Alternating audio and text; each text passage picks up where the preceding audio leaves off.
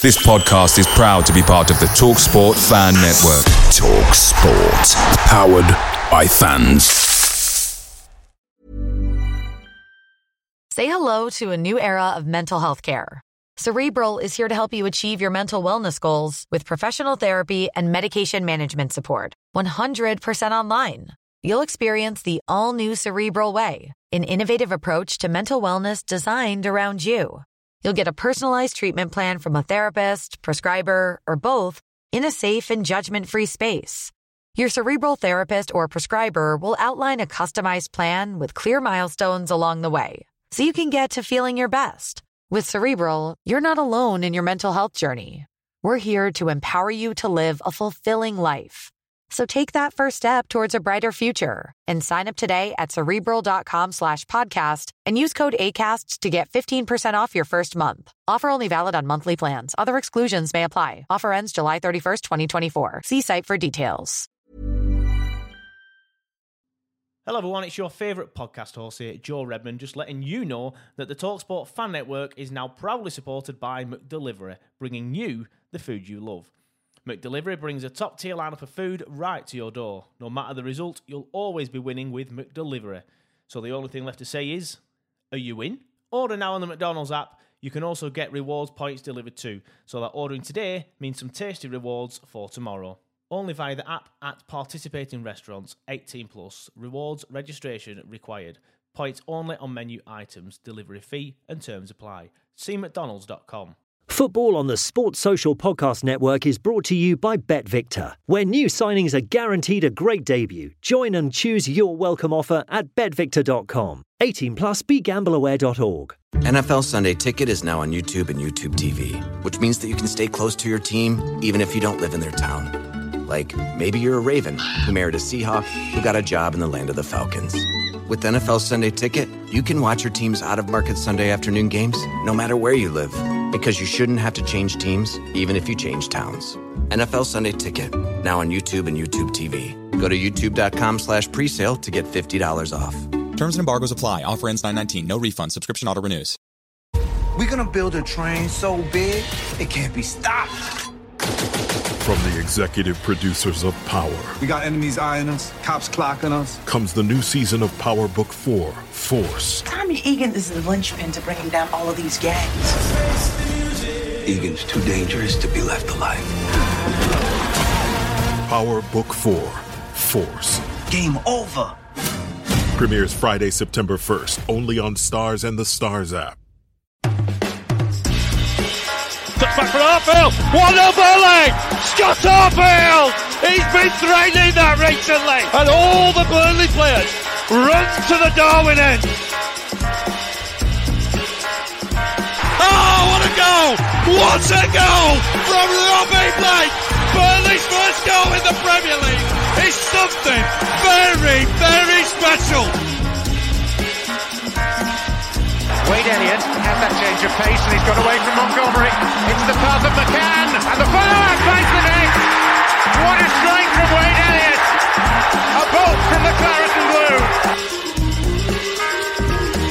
Oh, goodness me! What a goal from Patterson.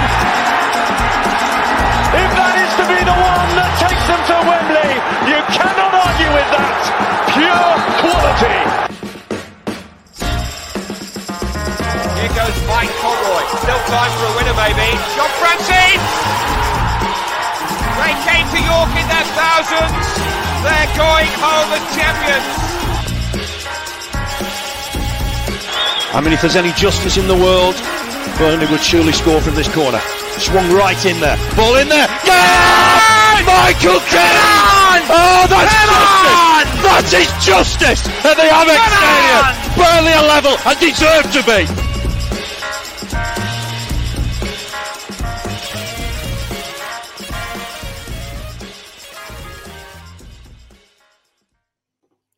Hello, everybody, and welcome back to the latest instalment of the Turfcast podcast, full-time show. It's been a while since I've done one of these. I know I said that at the start of the Coventry pre-game show, but it's been even longer since I've done one of these. I didn't bother doing one for the QPR game. I think I went straight to the pub. And I think last time I've done one of these against Blackburn, but I did that the day after because, obviously, again, I went straight to the pub. But as usual, we're joined by Sam from the Claret's Roundup. How are you doing, mate? I'm not bad, mate. Are you? Yeah, very, very good after coming back to the show and with a win as well. And yeah, Garrett says, Happy New Year. Happy New Year, Sam. Yeah, Happy New Year to everybody. It's the first time that I've done a live show since the start of the new year. I mean, what date are we actually on? Is it the 15th? Yeah, it's probably a bit late to be saying Happy New Year, innit? But I believe so. There you go. It is what it is. Anyway, thoughts on the game then, Sam, yesterday, because not at our best again. And I'll get into that, but first half, I think Coventry were, I think we can fair to say they were the better side. They had two very, very, very good chances where I just felt like just hit it. Mm-hmm. Both times. There was the lad who were there, number 45, who I'm not sure of his name. Apologies for any Coventry fans watching. He just took too long to hit it, and then Big Vic in the second half, and he went through 1-on-1. I can't remember who did the back pass to him, but he went through 1-on-1. I'm like, well, it's definitely a goal. They keep telling us how good this guy is. It's definitely a goal, but again, he just took too long to hit it. And for all their endeavour and for all their how good they were in the first half, they didn't have a shot on target, which I found very strange, but just goes to show how poor they are up front in terms of getting shots away. Because we've got a very good striker in Big Vic who causes a lot of problems with his movement and his running out wide. But in front of goal, they weren't very good, were they? But that's my thoughts. What are your thoughts, Sam? Same as you, to be fair, mate. I mean, I thought, I honestly, Gyökeres is easily too good for the Championship. You can see it in the way he plays. He's a clever striker. Yeah. He's got everything. He's got strength. He's got power, he's got pace, good technical ability.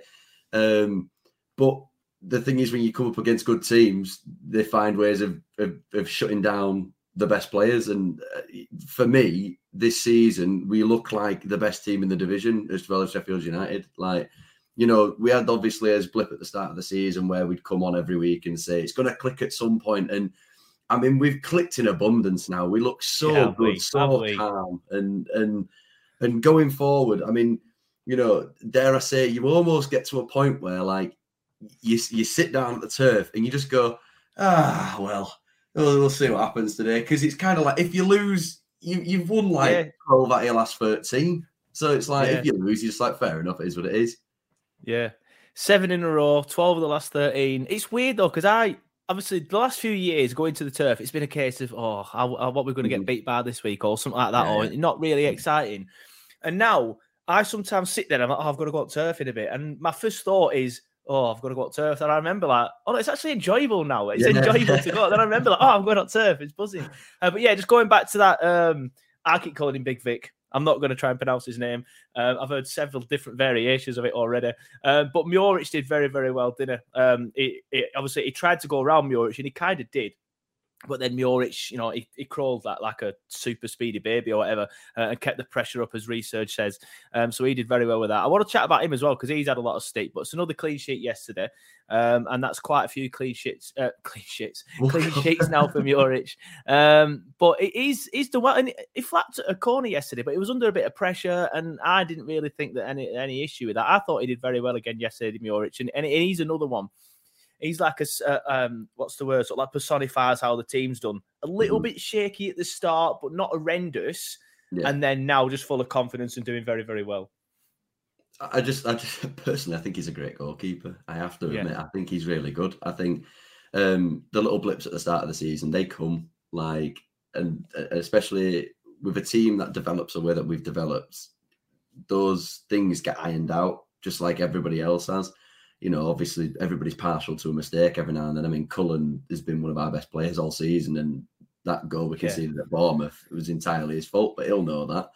But the thing with Mjorić now is he looks like he commands his box. He looks like he commands his back four.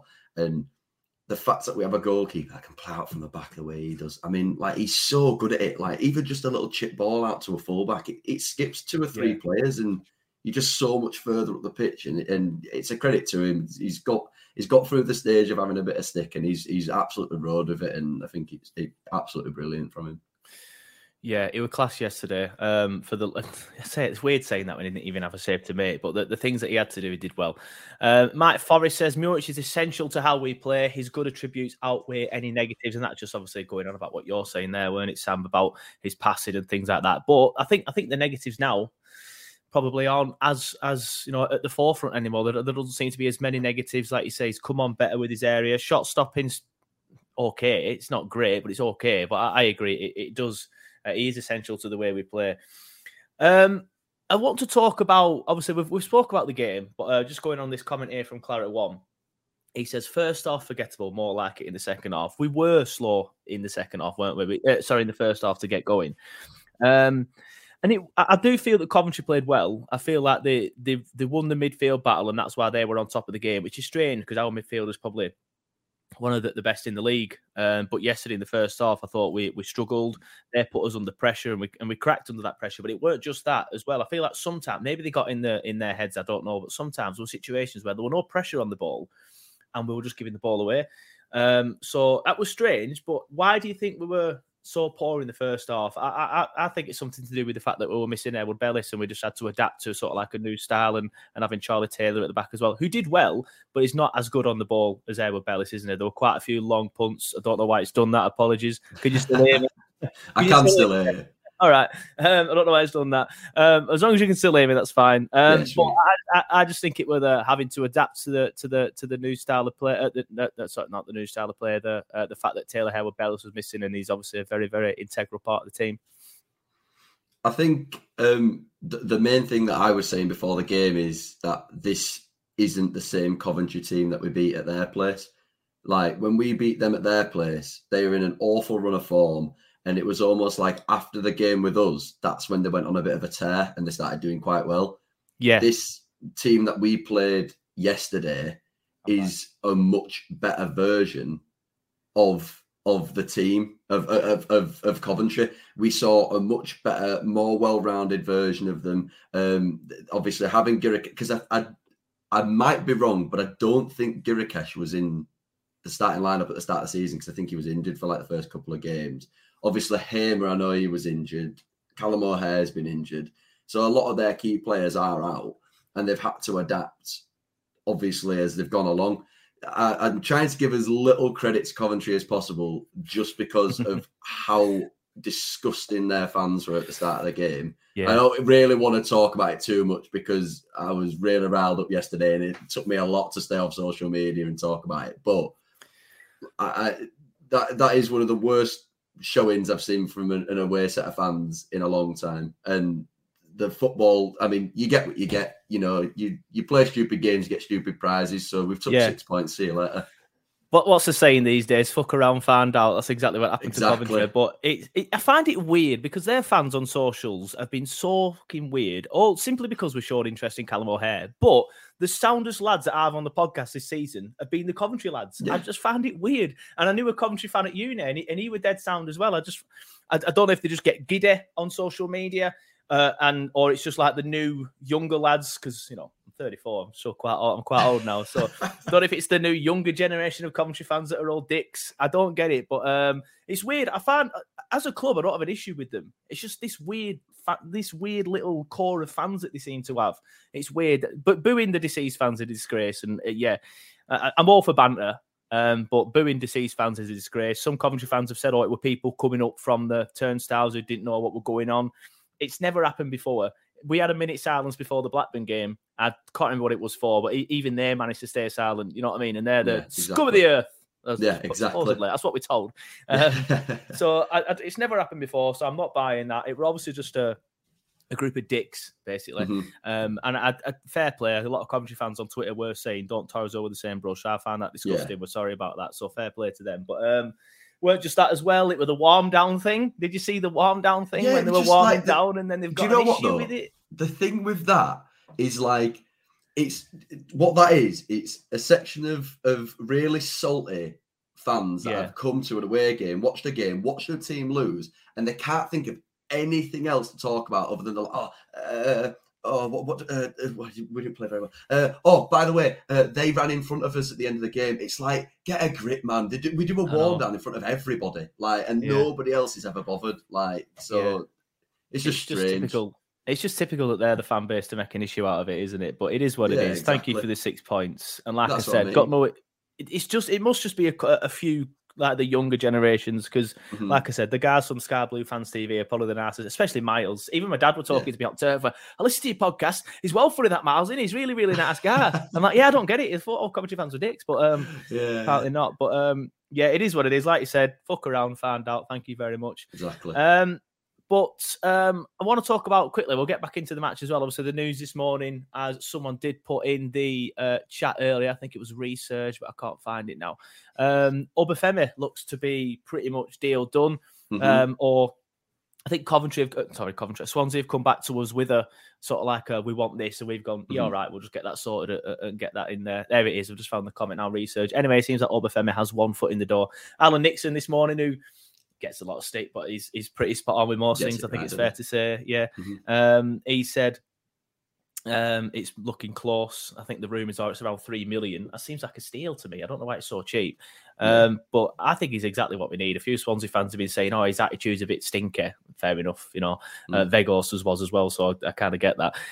But it seems like his attitude's been stinky because he wants to play for Burnley, and his head's been turned since we were chatting to him in the summer. He wanted to come here. I think that's just exactly what we need. I think Jay's been a little bit out of form recently since we've come back from the World Cup. I think I'd slot him. If we signed him tomorrow, for example, I'd slot him straight in against West Brom. But it's a good signing, isn't it? You know, the thing is, like, it's a really weird one when it comes to certain signings. Like, obviously, Swansea fans will have their opinion on Obafemi, especially after the fact that he's not featured much since he didn't get his move to Burnley. But you've got to think sometimes a footballer's career is very short, and in the nicest possible way to Swansea. Like they have been a brilliant team in the past. You know, they've won a League Cup. You know, they used to play some really good stuff. And to be fair, they're still one of the better teams. When we went away to their place, that was one of the better performances I've seen from an away team this season. But they can hold the ball very well. Yeah, exactly. But do you want to sit comfortably mid-table in the Championship and have no sign of real progression, or go to the team top of the league, who I don't want to say it too much, but like in effect are pissing the league a little bit? Like, do you want to go and join on that hype train, sign for £3 million, be 22, 23 years old, know that you're going to go in with two aging strikers and you're going to be the main person? If you do well at Burnley, who create shit tons of chances, and you can score 10, 15 goals in the latter end of the season, you're going to come into the Premier League with a right chip on your shoulder thinking, do you know what? I made an absolutely unbelievable decision and here we are. And on to Jay, of course, I definitely think he's slowed down, but I feel like he's one of those players for us, just like Barnes. Like, bringing Obafemi in takes a lot of the pressure away from them too. And I feel like they themselves deserve from Burnley fans the respect to just be able to just twilight years, enjoy knocking a few goals in. They've done so much for the club in general. Like, they've been brilliant servants. I know football's a bit of a cutthroat business where, you know, you need goals and stuff, but bringing Obafemi, you know, just to take away that pressure for them and let them enjoy the football when they get the chance. They're still very good players, both of them, and they'll still score goals, but it's frustrating to see Jay drop. I just think he needs a bit of a rest, to be honest, maybe. Just a bit of a rest, and Obafemi will give him that chance. But Chris P makes a good point there. He says, Tarky and Taylor did similar before moving to our club. Look how they turned out. Yeah, they were both fine. For us, obviously, Brentford and Leeds fans will probably say something different about them both, but it is what it is. They needed to get the move, and they got the move, and they turned out to be brilliant for us. Taylor still is brilliant for us, so I've got no issues with that. There's another signing as well that was spoken about today by Fabrizio Romano, who seems to tweet about Burnley a lot these days. Says we've also had a counter offer from Burnley. Also had a counter offer from PSV for that Sealed 19-year-old centre half. Yeah, I've seen this. We put an offer in apparently. PSV made a counter offer because they want to get a deal done. So that sounds like, again, it's just pretty much just getting it over the line, isn't it? And agreeing on a price. If both parties want to get a deal done, 9 times out of 10, you're going to get a deal done. But I'll be honest, I don't know much about this guy. Do you? No, not really. But you know, there's there's a couple of academies in Europe that you have to take a little bit of, you have to understand the quality that comes from them. PSV, Ajax, you know, teams like that, they've brought some of the best players in world football through their academies. So it must not be a slouch. And to be fair, I think the fee's like, what, £1 million? He's 19. Is he? I think he's a Dutch international. Like, you could take a punt on a young lad and see how he gets on. If he's not good enough, keep doing his development with loan deals. And if he's really not good enough, just try and sell him on for more than you spent, which you probably will do. And I think it's a risk-free transfer, personally. Yeah, especially if he's in the Dutch setup, you know, even if it don't work out for us, the chances are we're going to be able to make some money on it. Research, though, does say about the sealed deal is PSV want Egan Riley for him as well. I doubt we'd let Egan Riley go, as he does says, which we won't agree to. So, but maybe could offer him a loan. Egan Riley will get some nice experience, which we need. PSV might be happy with that. I guess we will see in time as well. Some of the loan players as well. Obviously, there's been rumours this week that Chelsea would accept a price for Mattson at the end of the season. There's been a few people in the comments here saying, talking about signing Bayer. Personally, think we won't sign Bayer, says Alex. But Harry says, seen on Twitter, that we'll sign Bayer for $6 million at the end of the season. It's an unusual position to be in, isn't it? Because we don't normally have these many loans. And all the loans that have come in have been absolutely brilliant. And we kind of want to sign them all now. But I think there's, 5 loans here? So it'll be difficult to buy all of them. But I think if there's chances there to buy Edward Bellis, which I think we'll struggle to do, get it done. Bayer, I'd rather have Edward Bellis than Bayer. But again, Bayer's very good, obviously. So get that one done. Mattson as well, get that done. If Southampton go down, and we go up, I think a Teller deal might be possible, but they've spent some money now, haven't they? They've spent some money now, haven't they? What, on Orsic, honestly. Yeah, Orsic. In the nicest possible way, I hope he does rubbish. I hope he does absolutely rubbish. I couldn't agree with you more, mate. I said that when they signed him. I'm like, I hope he gets relegated with them, and then we give him a wave on the way past. Yeah, exactly. I just don't understand. It's exactly the same position. We weren't even bottom of the league, I don't think, when we tried to sign him last year. I think it was still Newcastle. I'm not sure. I could be wrong. But he decided to go to them and not us.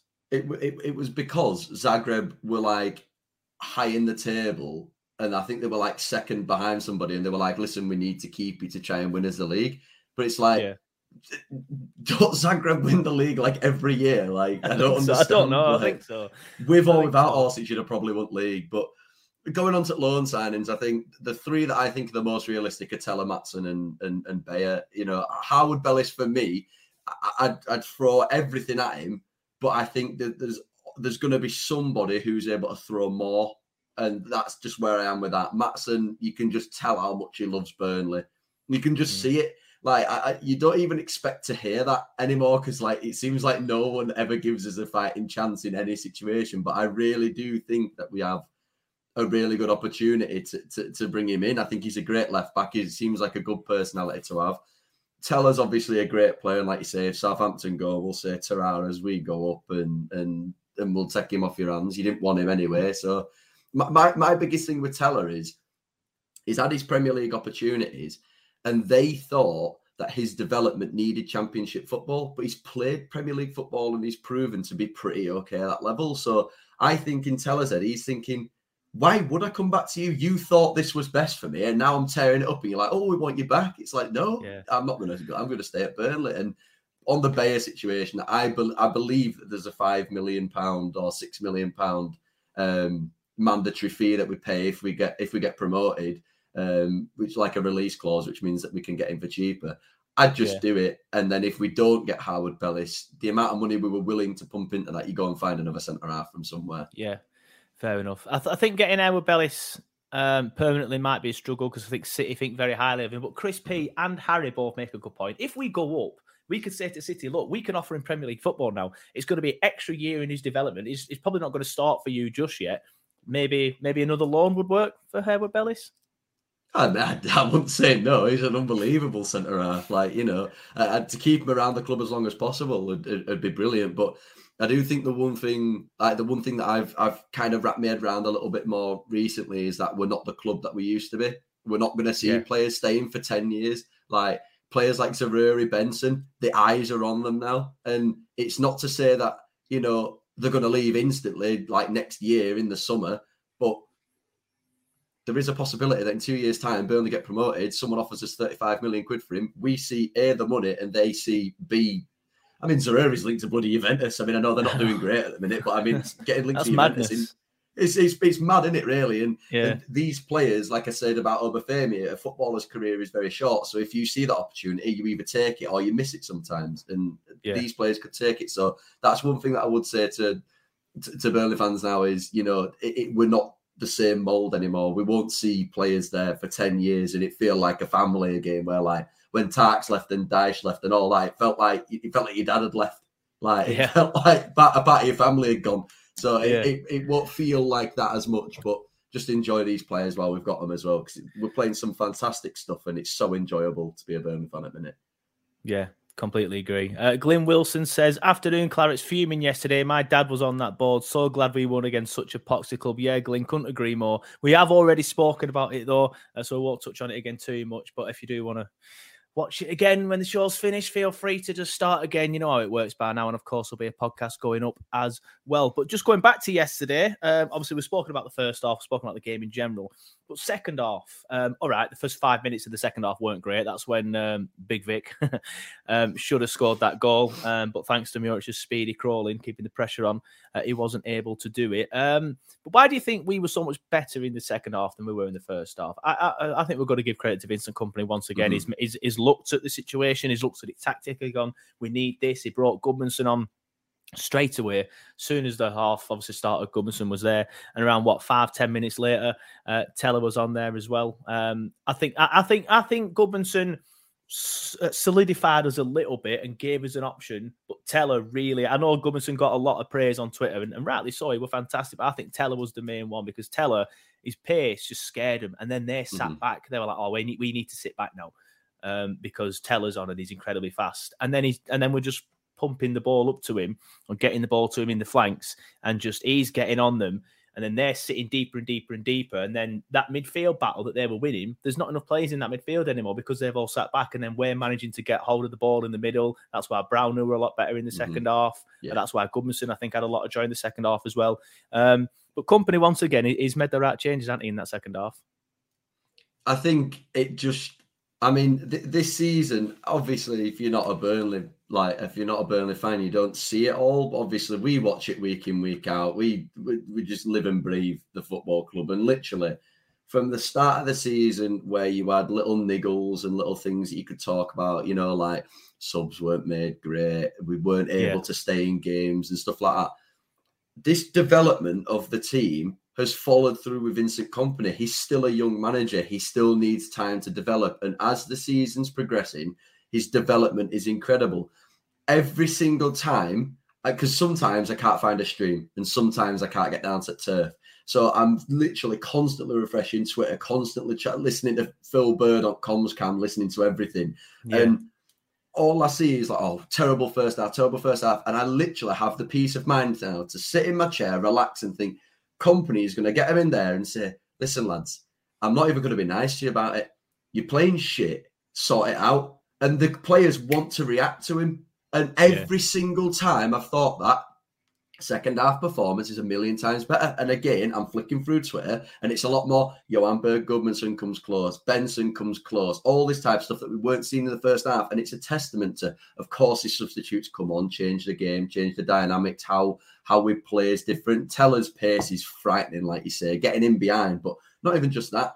The main thing that I love about Teller is his press on a centre half, and then his press from that centre half to a fullback is immaculate. He's so fast and he scares the life out of you, and he creates so many errors between the back four and gets us winning the ball higher up the pitch. But I think I agree with you. To be fair, I would have to say that the main person that I'd give props to yesterday was Vincent Kompany. I think his ability to change a game, read a game, and learn tactically how he wants his team to play after not playing well, and to get the reaction out of the players is fantastic. And we're so lucky to have a manager of his caliber. He's absolutely brilliant. Yeah, completely agree. I got a bit of stick on Twitter yesterday, which seems to be a common theme, to be honest, every week. When you put yourself out there, it happens. I am slightly concerned that we haven't played well for a while, apart from the Bournemouth game. In the league, we haven't played well for a while. And I know everybody will always say, and I've said it myself, it's a sign of a good team to win games when you're not playing well. Completely agree.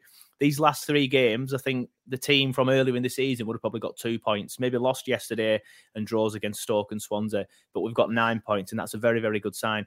But it just feels like as it did just before the Sheffield United game, because we were winning games but not playing that well, scraping wins, a couple of draws here and there, and then we got dicked by Sheffield United. Now, I'm not saying West Brom are going to dick us, but West Brom are in fan form, playing well, and I'm just not overly confident I normally would, because we've not been that well. My side of it, anyway, I agree, like a sign of a good team is winning games when you're not playing very well. But now I think we need to start playing well again, because we're coming up against a very good side against West Brom on Friday. But yeah, that's just my thought. What are your thoughts about the current performance? Because like I said, we're not playing too well, but we're still winning games. I think I agree with you. I think the majority of Burnley fans, you'd like to think, would agree with you from the perspective of, obviously, I get where people are coming from. If you're still winning games, like, you know, once you've got past that 90 minutes, all you've got is, you know, bragging rights against the other team and the fact that you can say, oh, at least we still won. But obviously when you're sat in the games and you're watching the games, of course, I have to agree with you. I don't think performances have been absolutely up there with some of the best that we've seen. And we are about to come up against possibly our hardest test that we've had in a long time, in a team that is on the exact same in the form guide as us. In the last 10, us and them have won 9, drawn none, lost 1. And we have the exact same goal difference, the exact same amount of points. The only difference is they've conceded less and we've scored more. But the thing is, with our performance, and in fairness, I have to agree with what some people are saying. It is the sign of a good team. Like, if you can play pretty subpar, they kept saying it in a lot of our games in the run-up. You know, can't remember exactly which game it was.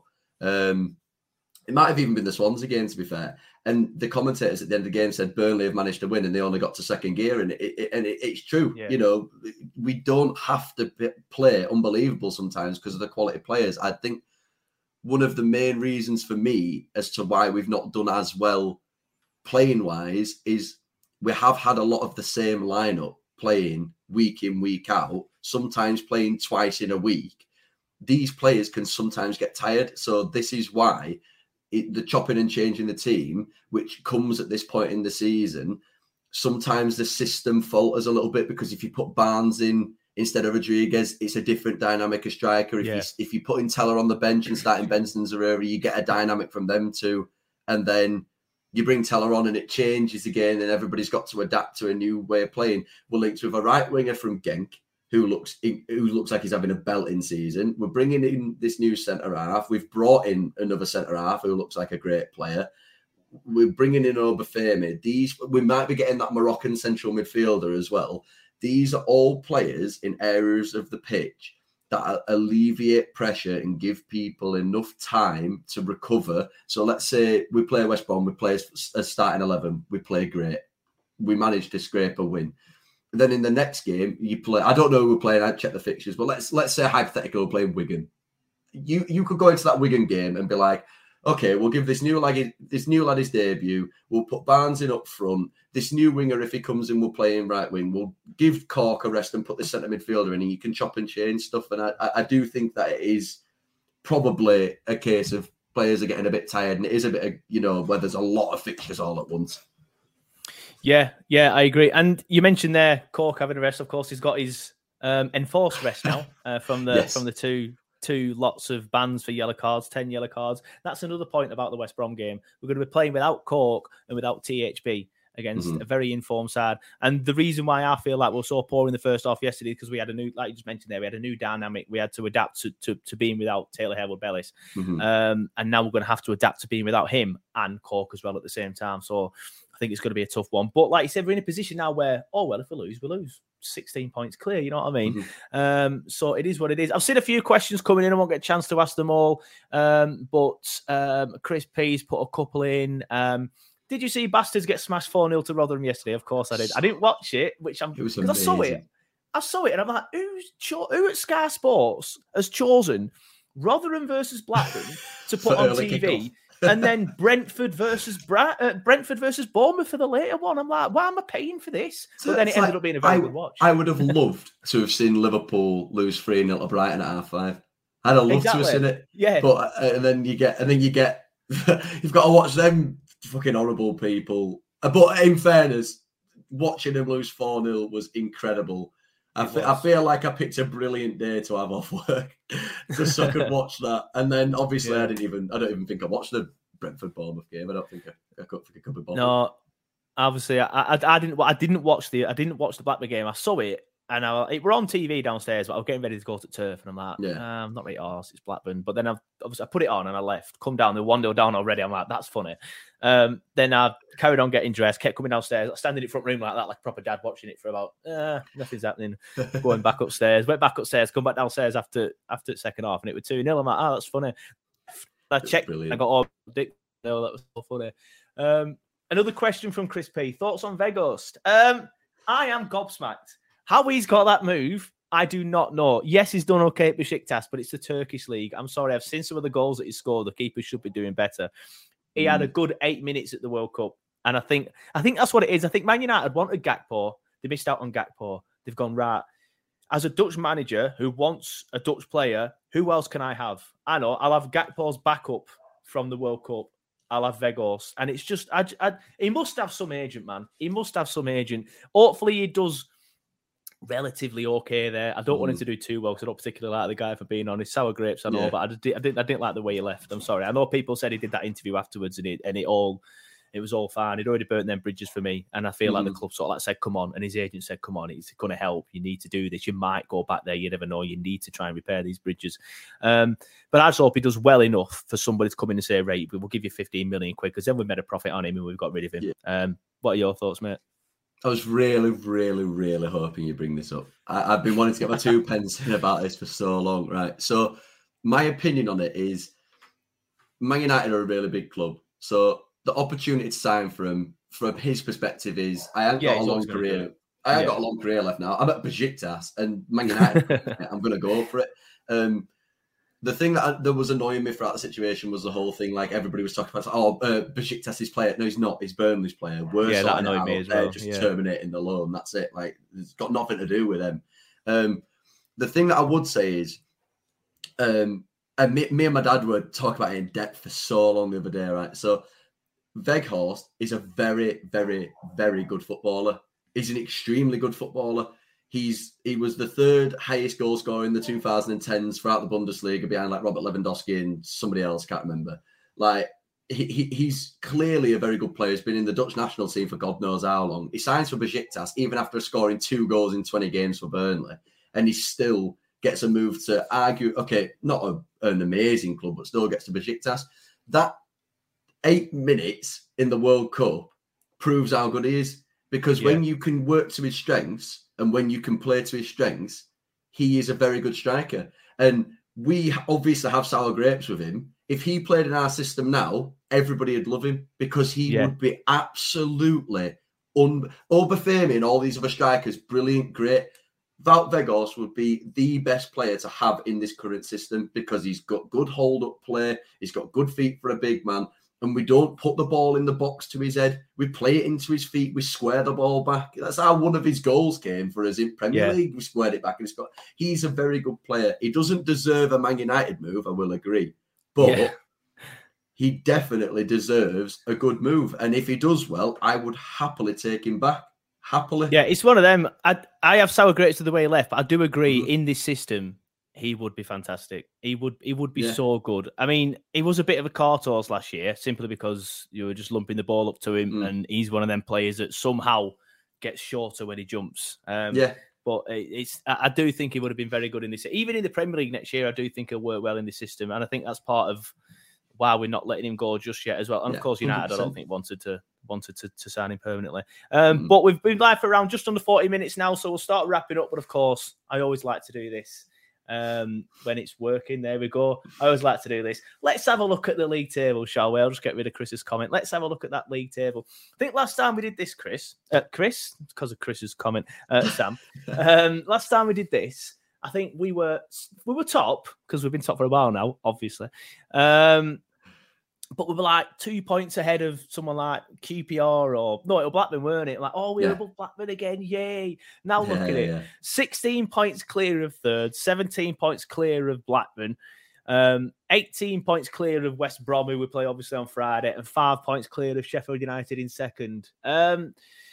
Sheffield United down, sorry, Watford down. So from Watford, Middlesbrough, Blackburn, West Brom, and even further down, I can't be arsed scrolling that far down. Even further down, there's so many teams that can get in the playoffs. In fact, I'll go on, I'll have a look. These lesser teams, I'll have a look. Preston could still get in the playoffs. You know what I mean? Not that many points away. I can't be arsed working out. Coventry, I think everybody from maybe Coventry. From what I saw in the first half yesterday, Coventry can get the playoffs if they make the right additions and play like they did in the first off yesterday. And if they get a striker in, they'll do well. Like a good striker who can finish his tee, because they couldn't yesterday. And anyone from Hull down, I think, has got to be looking over the shoulder. Anyone from Coventry up, I think, could still get in the playoffs. But let's just have a look at that again. That is sensational, isn't it? 16 points. Like you said, what is it? 12 wins out of 13, 7 wins in a row. Blackburn Rovers plummeting, as Mike Forrest says, which is always good to see. It's always good to see. That league table is artwork, and as they say, hang it in the Louvre.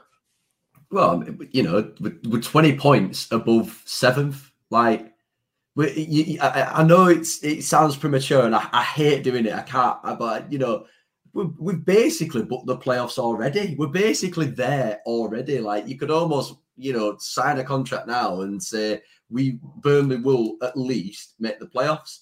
Like, the fact that we are so far ahead of third, it just gives you so much, such a nice feeling. Like, you walk around with your chest pumped out, and no matter what anybody says to you, it's like, well, yeah, you know, Burnley are top at leagues, 15, 16 points clear third. Like, you know, I literally couldn't care less. We you know, I agree. There's a lot of teams that, you know, can get higher in the league, but I you know what, don't care. Like, we're top at league, I don't care. Yeah.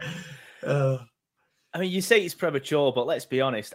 We're going up. Let's be fair. You can clip it, stick it out there, save it. I don't care. We're going up. I don't want to say it yet. I looking at that league table again. I'll just get it back up on my screen.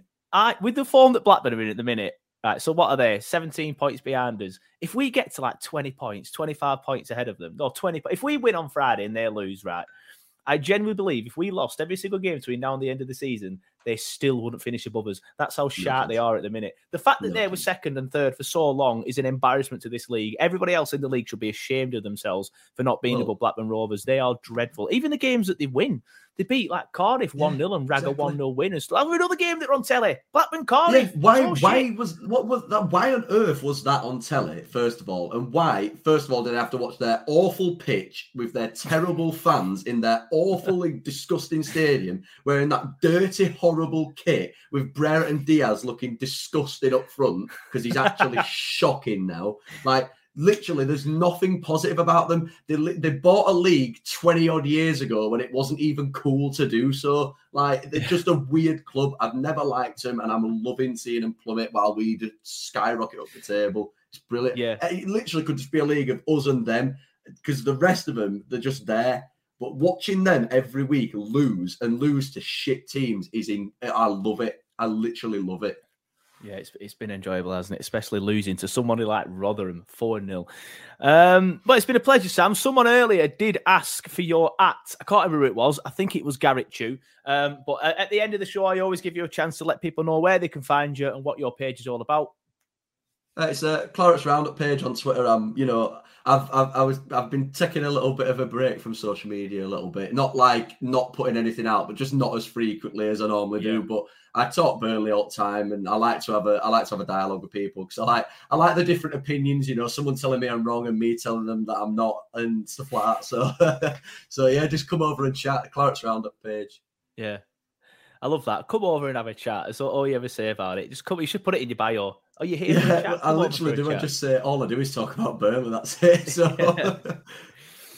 Well, brilliant, mate. Thanks for that. So if you want to go and follow Sam and his page, that's where to do it. Go over and have a chat. If you have joined late, the numbers always go up later because you're on for longer and more people recognise the fact that you're live and stuff, which is fine. But of course, as soon as we end this stream, You can watch it again from the beginning at your leisure, pause, play, whatever. And of course, probably in about an hour or so, maybe even later, because I'm going to go out, to be honest, pretty much straight away. The podcast will be on Spotify, iTunes, Google Play, anywhere you get your podcast plays as well. So thanks, everybody, for watching. Garrett Chu has just said, followed. So there you go, Sam. You got a new follower. My God. There you go. And he says, thank you for the cast. Thank you very much. Thank you, everybody, for watching. Thank you, everybody, for your comments. Thank you, everybody, who's listening to the podcast. And, of course, thank you to Sam for coming on the show. And I will probably do a pre-game show for the West Brom game. If I can't get a West Brom fan, I'm sure Sam or Neil or someone will come on for me as well. So I'll definitely do one. But that'll be the next time you hear from me. But thanks for watching, and we will see you next time. Sports Social Podcast Network. It's the 90th minute, all your mates around, you've got your McNugget share boxes ready to go. Your mates have already got booked for double dipping and you steal the last nugget, snatching all 3 points. Perfect. Order McDelivery now on the McDonald's app. You in? At participating restaurants, 18 plus, serving times, delivery fee and terms apply. See mcdonalds.com. This podcast is proud to be part of the TalkSport Fan Network. TalkSport. Powered by fans.